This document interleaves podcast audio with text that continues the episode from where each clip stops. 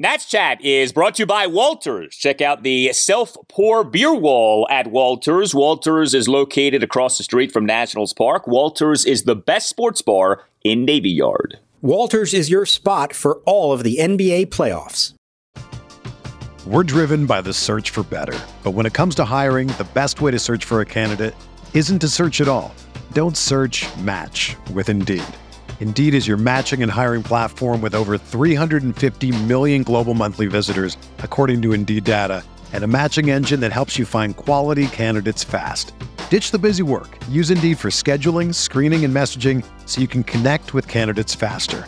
Leveraging over 140 million qualifications and preferences every day, Indeed's matching engine is constantly learning from your preferences, so the more you use Indeed, the better it gets. Join more than 3.5 million businesses worldwide that use Indeed to hire great talent fast. And listeners of this show will get a $75 sponsored job credit to get your jobs more visibility at Indeed.com slash BlueWire. Just go to Indeed.com slash BlueWire right now and support our show by saying that you heard about Indeed on this podcast. That's Indeed.com slash BlueWire. Terms and conditions apply. Need to hire? You need Indeed.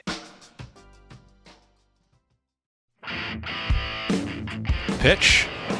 Swinging a fly ball deep left field toward the corner, chasing McCutchen. He's not going to get it. It's down for a hit. McCutchen cuts it off on the warning track. Hernandez scores. Franco dashes into third, and in at second with another RBI double is Lane Thomas.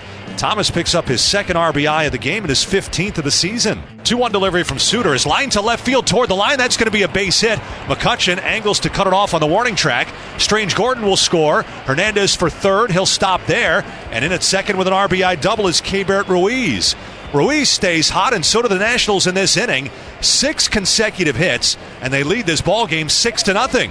And welcome to Nats Chat for Monday, May 23rd, 2022, along with MASNsports.com Nationals insider Mark Zuckerman, who is at American Family Field in Milwaukee. I'm Al Galdi, host of the Al Galdi podcast. Well, sometimes in life, the why behind the what does not matter. It's just the what that matters. And on Sunday, the what was the Nats offense waking up and busting out. Uh, Davey Martinez changed the Nats lineup for this game in a pretty significant way. Moved uh, Keibert Ruiz up to the number two spot, Juan Soto to the number three spot. Whether the lineup changes in relation to the Nats offense doing well were causation or just correlation, the bottom line is this the Nats offense did well. Just one run total over the first two games in the series, but the Nats on Sunday afternoon scored eight runs, an 8 2 win at the Brewers to avoid a three game sweep and improve to 14 and 28 on the season. You know, Mark, knowing Davey as we do, we know how much he likes to stick with a lineup off and having a good game. I would say the safest bet on the planet right now is that Keibert Ruiz on Monday night will bat second. Juan Soto on Monday night will be batting third. I would agree with you on that, Al, and I'll just tell you, you know, what I wrote in my game story because I think it applies in this time, and I know you'll enjoy the reference. Sometimes when you keep doing something and it's not working, you're just left with one choice do the opposite. And as George Costanza famously found out, if every instinct you've ever had has been wrong, then the opposite must be right. And on this day, whether it means anything in the big picture or not, who knows? But on this day, the opposite really did work for them. Savor it, enjoy it, keep riding it as long as it works. Maybe it won't, but for now, hey, it worked. 14 hits for the Nats on Sunday afternoon to go with a walk, 6 for 12 with runners in scoring position. We had a six run fourth inning that was something else. Eight consecutive Nats getting a hit before an out was recorded. Multiple bunt RBI singles. We had a hit and run. By the way, only the Nats could have a six run inning without a homer, okay? And that's what that was singles and doubles and two bunt singles in that inning. That was typical 2022 Nats. But hey, a six run inning is a six run inning. And, you know, this maddening thing with the Nats this season continues, Mark. When they lose, they barely score. When they win, they score in bunches. The Nats now, in seven of their last eight wins, have scored at least seven runs.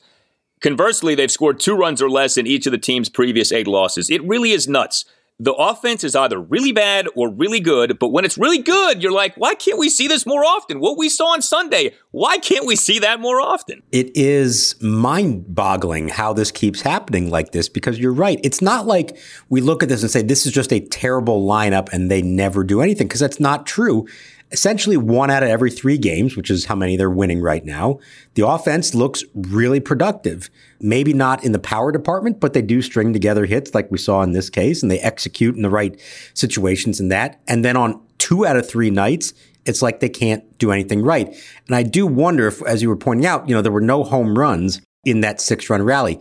If that maybe has a little bit something to do with it, it's hard, as we've discussed, to consistently string together that many hits to score runs. So maybe it only happens once every three days. And if you do have a team that hits for a little bit more power, that can compensate for other stuff. You can score runs in bunches on only a couple of hits in those cases, as opposed to, in this case, eight hits in one inning. So maybe that has a little bit something to do with it, the lack of power. But they do need to find some way. They don't have to have a great lineup night in and night out, but you got to give yourself a chance. You got to try to win some games scoring like four runs, which it seems like they like never do.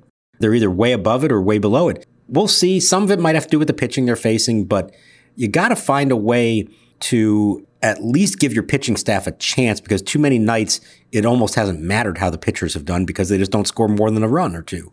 Yeah, like your average runs per game is nice, but those 14 run outputs and 13 run outputs skew things. Like it would be much nicer if it was just more of a steady Eddie, you know, five runs a game. Like that would be beautiful. But the Nats have had a hard time doing that. But they were really good offensively on Sunday afternoon. You know, it's interesting. You had five Nats each having at least two hits on Sunday afternoon. Nobody really had like a monster game, but certainly multiple Nats had good games. And if you take a step back, the offensive standout for the Nats in this series ended up being Lane Thomas.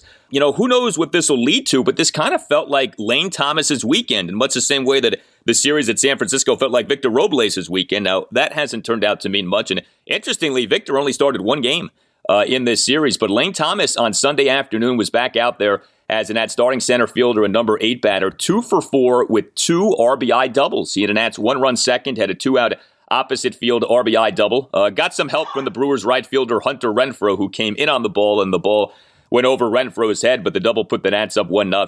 And then Thomas in the Nats six run fourth, an RBI double to left field for a 3 0 Nats lead. Lane Thomas this weekend hit for the cycle. He had the triple on Friday night. He had a homer and a single on Saturday night, and he had two doubles on Sunday afternoon. This really felt like the Lane Thomas of 2021 on display over the weekend. If only that triple had just been a triple and nothing else happened on the back end of the play, but we don't have to get into that one again. It was a really good series for him, hitting the ball with some authority. One of the few guys who was uh, hitting for power. And when you said earlier that you would bet the house on uh, seeing the same lineup again on Monday, I agree as far as the Ruiz 2 Soto 3. I would not be surprised with a left hander for the Dodgers both on Monday and on Wednesday scheduled. I would not be surprised if Lane Thomas actually hits leadoff those two days. This is another one of those things that we've talked about. Are there any other looks that Davey could put together. And I know that flip flopping, uh, you know, moving Soto down and maybe moving Ruiz up was one of the things he was considering. I think uh, moving Thomas up against lefties in particular is something that he does want to consider because he had so much success there last year. And you're right, this weekend that looked like 2021 Lane Thomas. Who knows if he can sustain that or not? But I think based on what we did see from him last year and what we're not seeing from others in the bigger picture this year, I don't think there's any harm in getting another good look at him and trying to gather some more information and try to draw a conclusion of is there more to him? Is the guy we saw last year something that can come out on a more regular basis? Or is he really just destined to be a backup outfielder? They don't know the answer to that, but I think it's time to start finding out something because you can see there's something there. When he gets on a roll, when he plays consistently, there has been some success. Yeah, Lane Thomas last season, 206 plate appearances, OPS plus of 134. I mean, that's quite good. 100 is league average. He was at 134 over his time uh, with the Nats at the major league level last season. So with Keibert Ruiz, I mean, this really was the big change in the lineup. Keibert Ruiz, who was batted, you know, number five, number six, number seven this year, vaulting up to that number two spot. You know, it's not without logic. Keibert Ruiz now this season has an on base percentage of 351, so it's not like some nutso thing that Davey did uh, in doing this. Uh, Ruiz on Sunday afternoon, one for five with an RBI double. He in the six run fourth had an RBI double to left field to put the Nats up 6 nothing. Uh, Ruiz on Saturday night got on base three times. He went two for three with two singles and a walk. What did Davey have to say about why specifically he did what he did with uh, Ruiz, moving him up to that two spot? Yeah, so I actually thought that, you know, as much as everyone was going to make a bigger deal out of Soto being moved down to the three spot, which by the way, we've discussed as well in the last few weeks, and maybe there's a way to try to make a difference there. I thought that Ruiz hitting second was the bigger deal because that is an explicit display of confidence that Davey is showing in a young catcher to put him into the primo spot, the spot that I think we have to acknowledge going into this season, Davey and the people who help him formulate these things is essentially saying is the most important spot in your lineup. If you're going to hit Juan Soto second, you're saying that is the most important spot in the lineup. And now he's decided to put Keibert Ruiz there.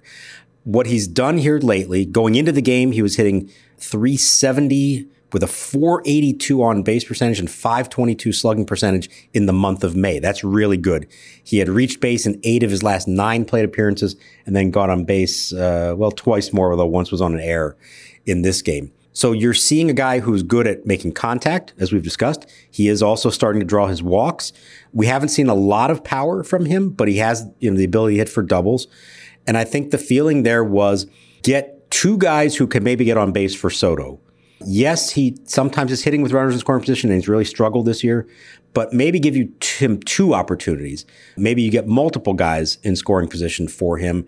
And you saw it pay off at least once in this game. Soto had a two run single. So I've thought all along that Ruiz's skills offensively could translate to being a number two or number five hitter somewhere in the top half of a lineup. I'll be curious to see where they go with this, but I think there is logic behind it. It's not just a we're going to pick names out of a hat and just come up with somebody who's hot right now. I think there is logic in the type of hitter that Ruiz is to think that he could be a, a number two batter. Yeah, and he gets on base. I mean, you know, like if you just to me, you can simplify lineup construction to just get your best guys up as often as possible. With that on base percentage, he's been one of their better hitters so far this season. You know, like now is he a number two batter? No, but things are a little weird right now with this lineup, as Juan Soto said of himself uh, on Saturday night. So give it a shot. I mean, you know, look, it make you could argue it makes more sense than say so Hernandez batting first, Keibert Ruiz batting second with the with the OBP that uh, Ruiz has put forth so far this year. Excuse me, uh, I couldn't help but notice that you were looking in my direction. oh, yes, I was. You just ordered the same exact lunch as me. my name is George. I'm unemployed and I live with my parents. I'm Victoria. Hi. Are you a law firm partner looking for a better situation for your practice and a blockbuster contract worthy of Juan Soto? If so, you should call Mason Kalfas of Zenith Legal in Washington, D.C. Works with law firms and lawyers on finding the perfect match. No platoons, just superstars. Some lawyers switch firms because of conflict. Some lawyers switch firms for a better platform for their practice. And some lawyers switch firms for more money. You need the Scott Boras of legal headhunters working for you, and that's Mason. Mason will work with you to find a better fit for your practice and ultimately the best deal for you and your entire team. Call him today at 202 486 3535 or check out his website, zenithlegal.com. This is an unprecedented time in the legal market, and many top firms are looking to expand. Call Mason today. Zenith Legal also works with associates and distinguishes itself on personal service. Zenith Legal doesn't just spam resumes out to law firms. Zenith Legal talks to the right people and gets your resume in front of the decision makers who matter. Whether you are a Rainmaker partner or a mid level associate, give Mason Kalfas at Zenith Legal a call today to accelerate your career. Call today 202 486 3535. One ball, one strike. The set of the pitch. Swinging a ground ball, base hit right center field for Juan Soto. There it is. Hernandez scores. Ruiz motoring home. The throw in is cut off. It's a two run single for Juan Soto. Nationals lead 8 to nothing. They have seven consecutive hits. And for Soto, just his third hit this season with a runner in scoring position. RBIs 12 and 13, and maybe a little bit of a weight lifted off his shoulders. So with Soto, uh, so he bats third on Sunday afternoon. He goes one for five with that two run single. The six run fourth, Soto had a two run single to right center to put the Nats up 8 nothing. Is it coincidence or is it something more that just hours after Juan Soto rather tellingly said in a post-game press conference, I've been feeling kind of weird. I've been working a lot on my swing. He's been struggling. That we see this change, and that something that some have suspected that he doesn't love batting second. All of a sudden, changes the next day to him batting third. Is that coincidence, or do you think that there's something more to that? I don't think it was a reaction to what he said to us after the game. I think Davey was already thinking about these possibilities of what can I do differently and when would I decide to make that move or not. And I think it had more to do with what he was seeing himself over the course of the last several games.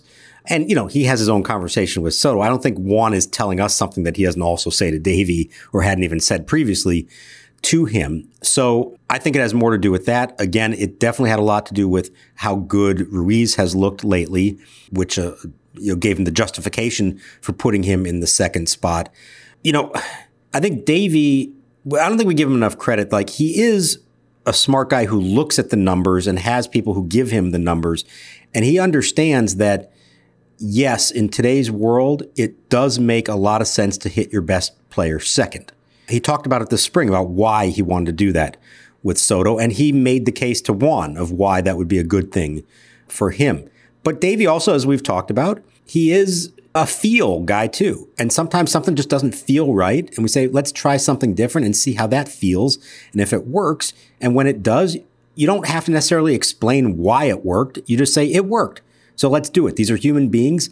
They have thoughts that go through their mind, whether consciously or subconsciously. For whatever reason, maybe hitting third took some pressure off of Soto and he felt like, hey, I can just be the hitter who I always am. I'm not going to worry so much about it. Now, he didn't have a great game. Like we said, one for five, but it was, you know, a two run single. Those are only the third and fourth RBIs he's had this year of players other than himself. So it was fairly significant. And like you said, I think we're going to see it again as long as it seems to work and the team is winning games.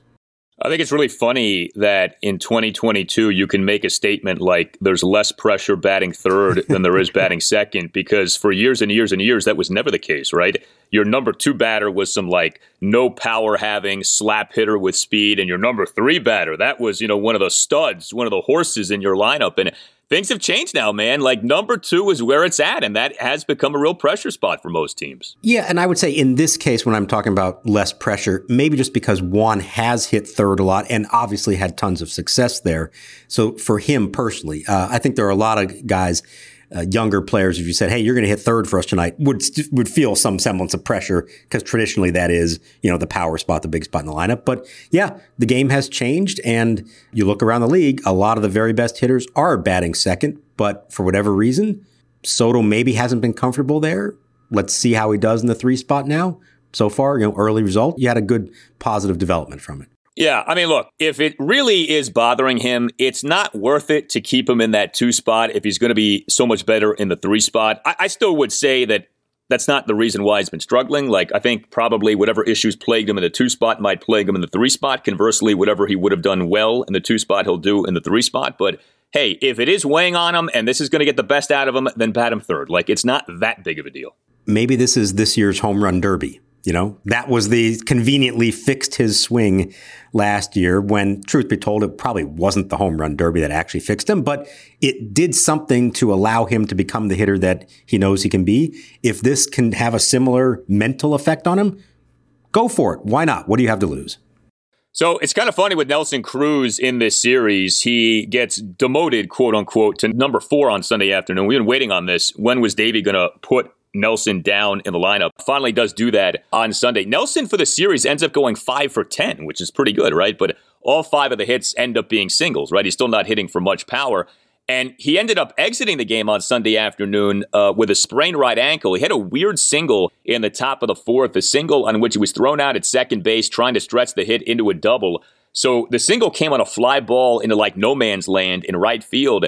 And I guess that's the play on which he suffered the sprained ankle. Yeah, it sounds like it was sliding into second base as he was getting tagged out.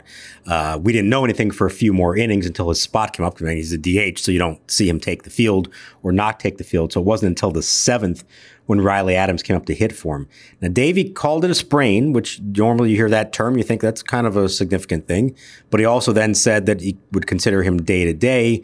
And when asked if uh, they might need to make a move and bring up another position player in time for Monday's game, he said no, he didn't feel like that was going to be necessary. Now, let's see. Things can happen, uh, you know, over the next 24 hours that could change that. Maybe they decide just for insurance reasons, let's have somebody else here in case we need him. And let's remember, Nelson Cruz is 41 years old. Injuries maybe not heal as quickly as they would otherwise. And they've been playing with a short bench for a while now.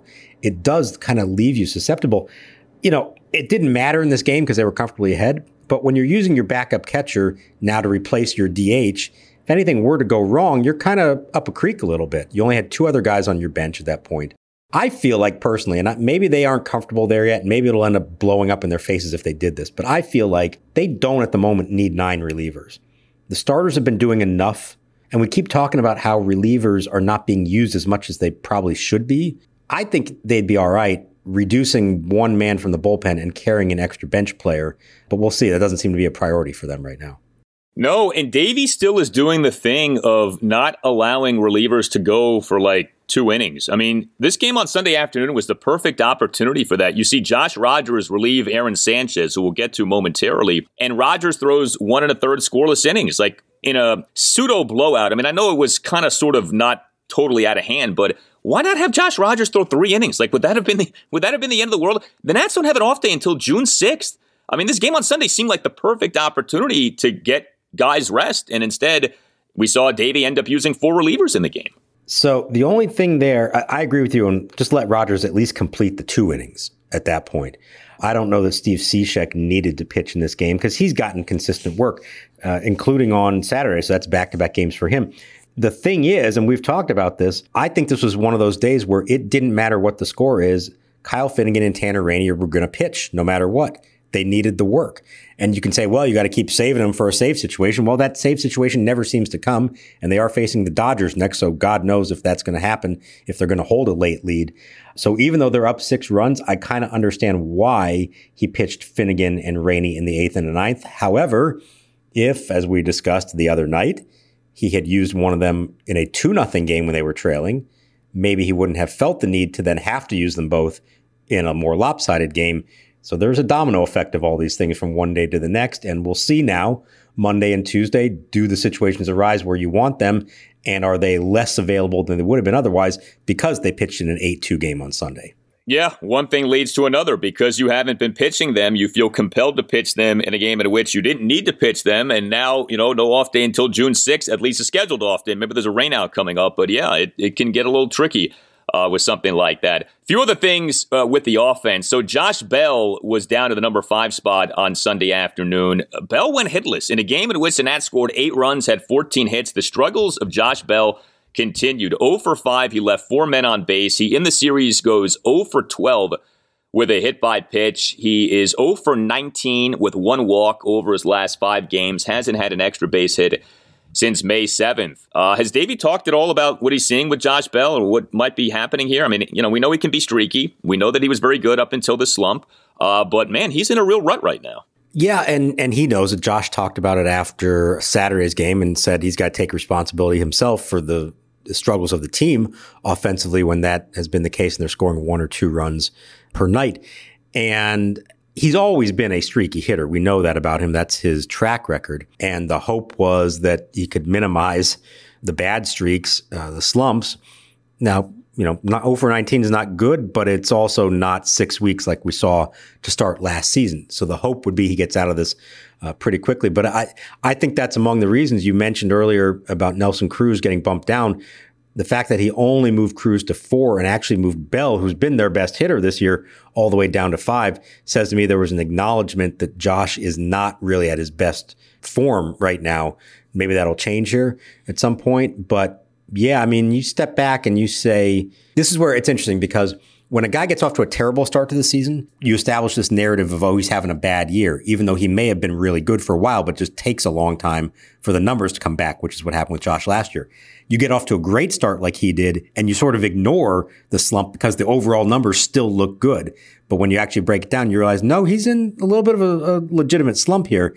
Uh, and I think Davey is acknowledging that, and we'll see if that lasts or if he can get it back. You would hope he can get it back and that this isn't a prolonged thing because for a lot of reasons, it's good for him. It's good for the team. It's good for everyone if Josh Bell can have a sustained, like really start to finish great year for them. Yeah, I mean, he was emerging as a nice trade chip. It's kind of funny how it played out.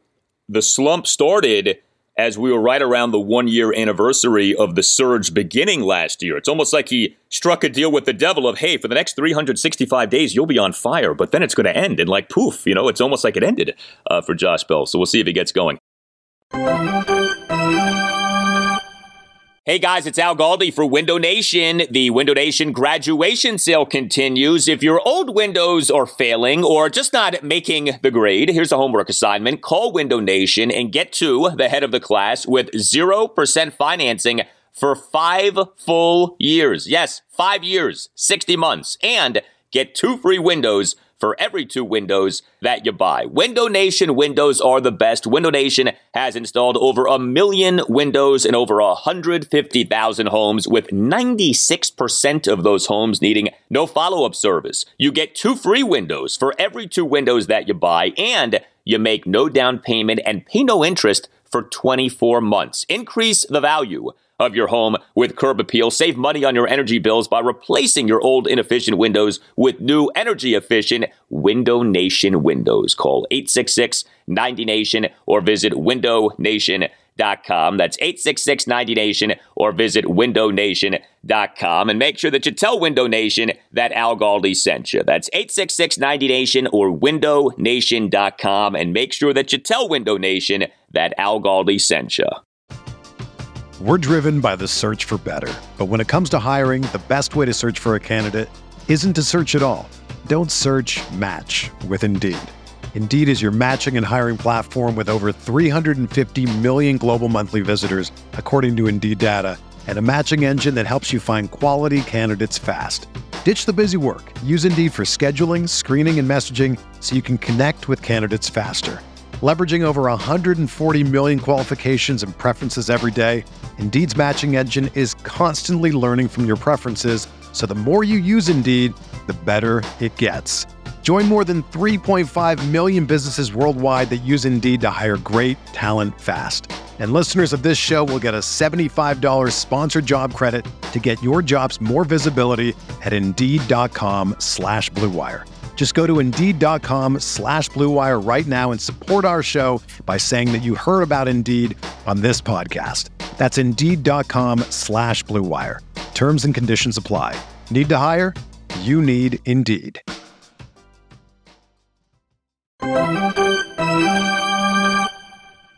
On his fly to left in the seventh, swinging a ground ball left side. Franco has it. He plants. He throws on to Bell, and a curly W's in the books here in Milwaukee. This doesn't matter that much, but I'm just curious about this. Dee Strange-Gordon was an at starting shortstop each of the final two games in the series. Alcides Escobar was not. You know, Strange-Gordon is kind of a fun guy to watch. I mean, it's unconventional. He does find a way to get on base. His hits don't always look pretty. He can be a little too flashy in the field, but you know, he had that RBI bunt single in the six-run fourth. Do you see, think that we're perhaps seeing Dee Strange-Gordon overtake Escobar as the number one shortstop, or at least we're seeing more of a timeshare at shortstop, or do you think Escobar is still the Nats' primary shortstop? I would call it maybe more of a timeshare than anything. I think you'll still see Escobar start more games. I'm going to say three out of five, while Strange-Gordon gets two out of five, something like that. Uh, but I actually did ask about it afterwards, and Davey said that there was nothing physically wrong with Escobar. Back to back days having off, which is unusual for him. And he dealt with a finger injury a little while back, but that doesn't seem to be uh, the case anymore. Yeah, you're going to try some different things. And we know Escobar, what he's done for them this year or hasn't done for them this year. So why not try somebody who brings a little energy like Dee Strange Gordon? A great squeeze bunt, the first of the two back to backs. Some interesting plays in the field. He also had one attempted to do something that he shouldn't have tried to do on what could have just been an easy out at first. And he tried to turn a crazy double play and getting out at second, and it didn't work against him. And that's why he's not really an everyday big league shortstop. But right now, given Escobar's struggles, if you find a matchup that you like, go ahead and put Strange-Gordon in there. But I, I would think it's at most a 50 50 split in playing time right now, and probably still uh, leaning more towards Escobar than Strange-Gordon as far as starts. If you are still curious about Luis Garcia, uh, he's still doing quite well at AAA Syracuse, but we know that we should not be holding our breath uh, for him to be summoned back up to the majors. So Aaron Sanchez was an at starting pitcher on Sunday afternoon. You know, he was decent, especially by like Aaron Sanchez standards. But boy, in a game like this, you'd love to see your starter chew up at least seven innings, right? I mean, you have a nice lead, just go out, work quickly, throw strikes, record outs. Uh, Sanchez ended up allowing two runs in five innings. He gave up seven hits, a homer, and six singles. He issued two walks. He only had one strikeout, uh, and he didn't throw strikes, which is something that he does normally do. He doesn't get strikeouts, but he normally does throw strikes. But Sanchez on Sunday, 89 pitches, just 46 strikes versus 43 balls. Did you think that Sanchez might pitch more because of the score or because it's Aaron Sanchez, you get him out after five innings? No, I think you get him out of there because, let's be honest, I think they were fortunate to get through those five innings with only two runs scoring. Going into the fifth, he actually had thrown more balls than strikes overall. That's not uh, anything you ever want to see, and yet had a zero on the scoreboard to that point. The two runs came in the fifth when he did put over the plate a little bit more. What bailed him out in this game, let's be honest, was the double play ball. He got three of them in four innings and could have had four of them if they're able to turn another one that Cesar Hernandez had trouble making the exchange at second base. You could see Sanchez was kind of like emotional upset when they couldn't turn that one. So that was his best friend in this game and really the only reason I think that he was able to avoid significant damage. And it is a good reminder that we look at the final pitching lines, but also look at how they pitched. There have been a bunch of games lately we've talked about Josiah Gray, Erick Fedde, even Patrick Corbin at times.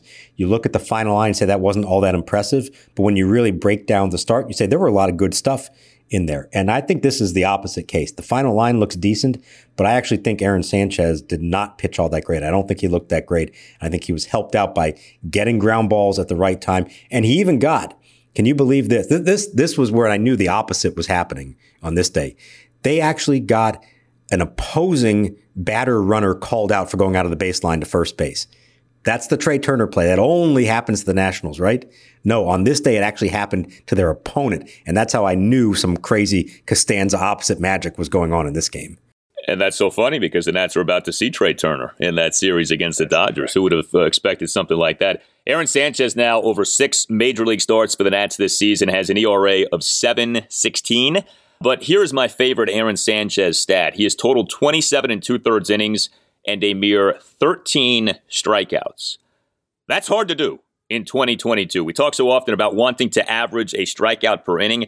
He's averaging less than a half of a strikeout per inning. That is a very difficult way to make a living as a pitcher in MLB in 2022. I knew the strikeout total was low, but with him having just one strikeout on Sunday, I said, let me look this up.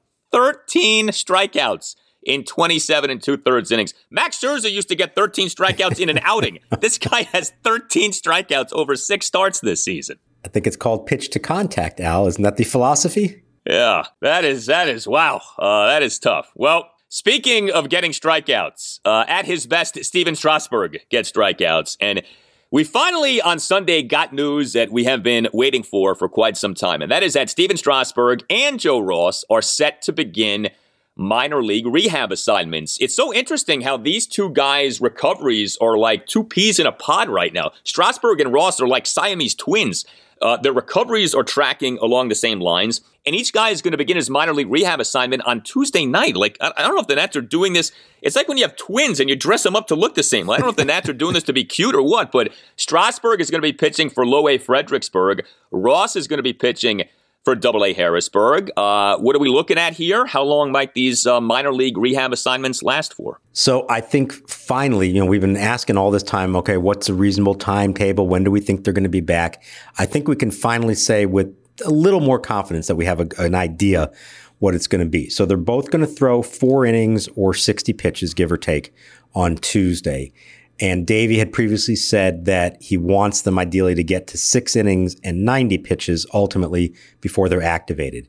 Do the math, that's three starts each, at least three starts each. Now things can happen and, you know, maybe he has a rough game and the, the, the danger, if you want to call it that, of going on the rehab assignment versus a simulated game is now you're pitching in an actual competitive minor league game, which means if you have one rough inning, you got to stay out there or else they have to pull you from the game. In the simulated games, if your pitch count gets high, they can just end the inning right there, pull you off the field, send you back out for the next one. That's the controlled environment of a simulated game. Now they actually have to go out and pitch competitively. So things can happen that may mess it up. But if it all goes the way that you hope it would, you go four innings in this one, you go five innings in your next one, probably 75 pitches, and then six innings, 90 pitches the third time. And then let's see, are they ready at that point? So let's do the math, plan it out. Now, on the 60 day IL, both these guys, so they're eligible. The first day they're eligible is June 3rd. So they couldn't come back before that regardless. June 3rd would be about the date that you would be making your third of those rehab starts. So I'm looking at June 8th, give or take, uh, as probably the soonest that we see them. And so I would guess sometime within that week, June 8th to 15th. Maybe they need one more rehab start. Maybe they're ready. Maybe one of them is finally ahead of the other and one is ready to go. The other one stays back. I'm looking at that range, June 8th to 15th, somewhere in there, that we're going to see Stephen Strasburg and Joe Ross finally make their 2022 debuts for the Nationals. Well, June 8th is the 12 year anniversary of Stephen Strasburg's major league debut, so that would be fitting. Uh, Strasburg, of course, is coming off the season ending surgery last July 28th to address his neurogenic thoracic outlet syndrome. We know the challenges of that. Uh, Davey Martinez on March 23rd saying that the goal was for Strasburg to make 20 to 25 starts this season. We know that that's not happening, but if he can make 10 to 15, I think you take that and run with that if you're the Nats. You know, with Joe Ross, I mean, Strasburg is under contract for another four years after this season. He's not going anywhere. He's untradeable with that contract. Ross, his time of being under team control ends after this season. He's coming off having that arthroscopic surgery to remove a bone spur in his right elbow, still looming over him is the potential for him to need Tommy John surgery. And like I said, after this season, he's a free agent. What do you think they're thinking with Joe Ross? Do you think that they think that, hey, maybe he can be like a number four, number five starter for us moving forward? Do you think that they're just they're just kind of playing out the string with Ross and there are no plans beyond this season? We know where things are with Strasburg. With Ross, I think it's a little trickier. Yeah, it is a lot trickier, uh, as a matter of fact. I think what you do is you they've done everything they can to get him healthy and get him now back out on the mound again. And then once he is back, you put him out there every fifth day and you see what you have. Uh, in a perfect world, he pitches well enough that you maybe say at some point, hey, you know what? Yeah, you're going to be a free agent, but we think you're healthy. We think you can still help us out here. Here's an offer for next year one year deal, something like that. And maybe he takes it because he's familiar with the organization. And chances are, unless he just pitches lights out the rest of the way, he's probably not going to have a huge market as a free agent, probably not going to get a guaranteed multi year deal. So maybe there's something there. If he doesn't do it, if he either gets hurt again or uh, it's just kind of the old Joe Ross spin the wheel, make the deal, don't know what you're going to get.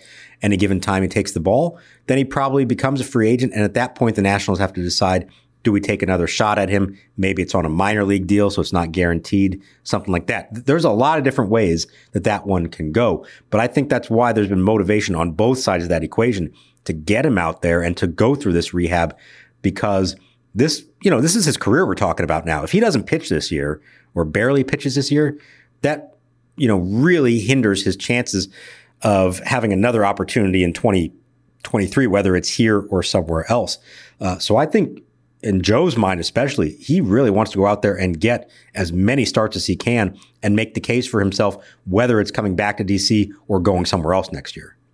Yeah, it's his age 29 season. It might feel like he's older. You know, he's still not even 30. Uh, he's been around a while, but, you know, he's not even 30 yet. So there might be some mileage left, but we know that the days of expecting him to become like a number two starter in your rotation, those days are done. But could he maybe be a number four, number five for you? Possibly. We'll see. But uh, a lot of uncertainty with both guys. But with Strasburg, like I said, he's not going anywhere. No one's touching him with that contract. With Ross, things are uh, much more up in the air. You tell us what you think. You can hit us up on Twitter at Nats underscore chat. You can email the podcast as well.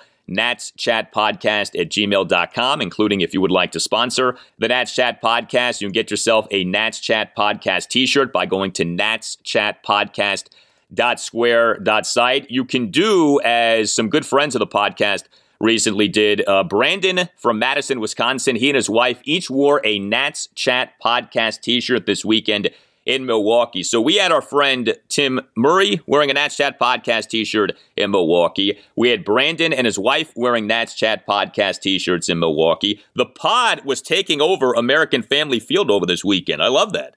I mean, we thought that the highlight of the weekend was Vanilla Ice and the Teenage Mutant Ninja Turtles. No, the highlight were all the Nats Chat T-shirts spotted in the crowd, and and it, you know, for a team that a home team here that wears blue and gold, the red stood out. You could see the red in the ballpark. You you, you definitely knew where they were.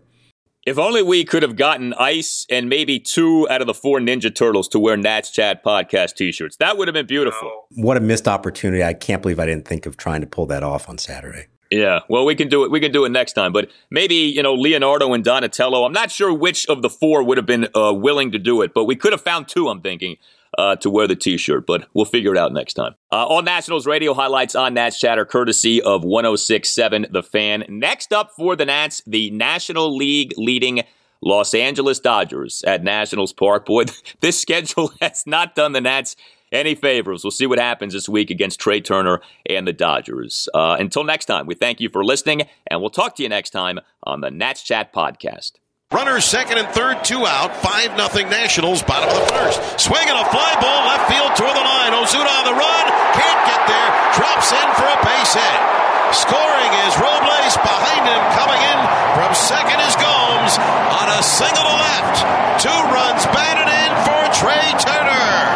Seven runs home here in the bottom of the first inning. They'll all be charged to the starter, Dakota Hudson.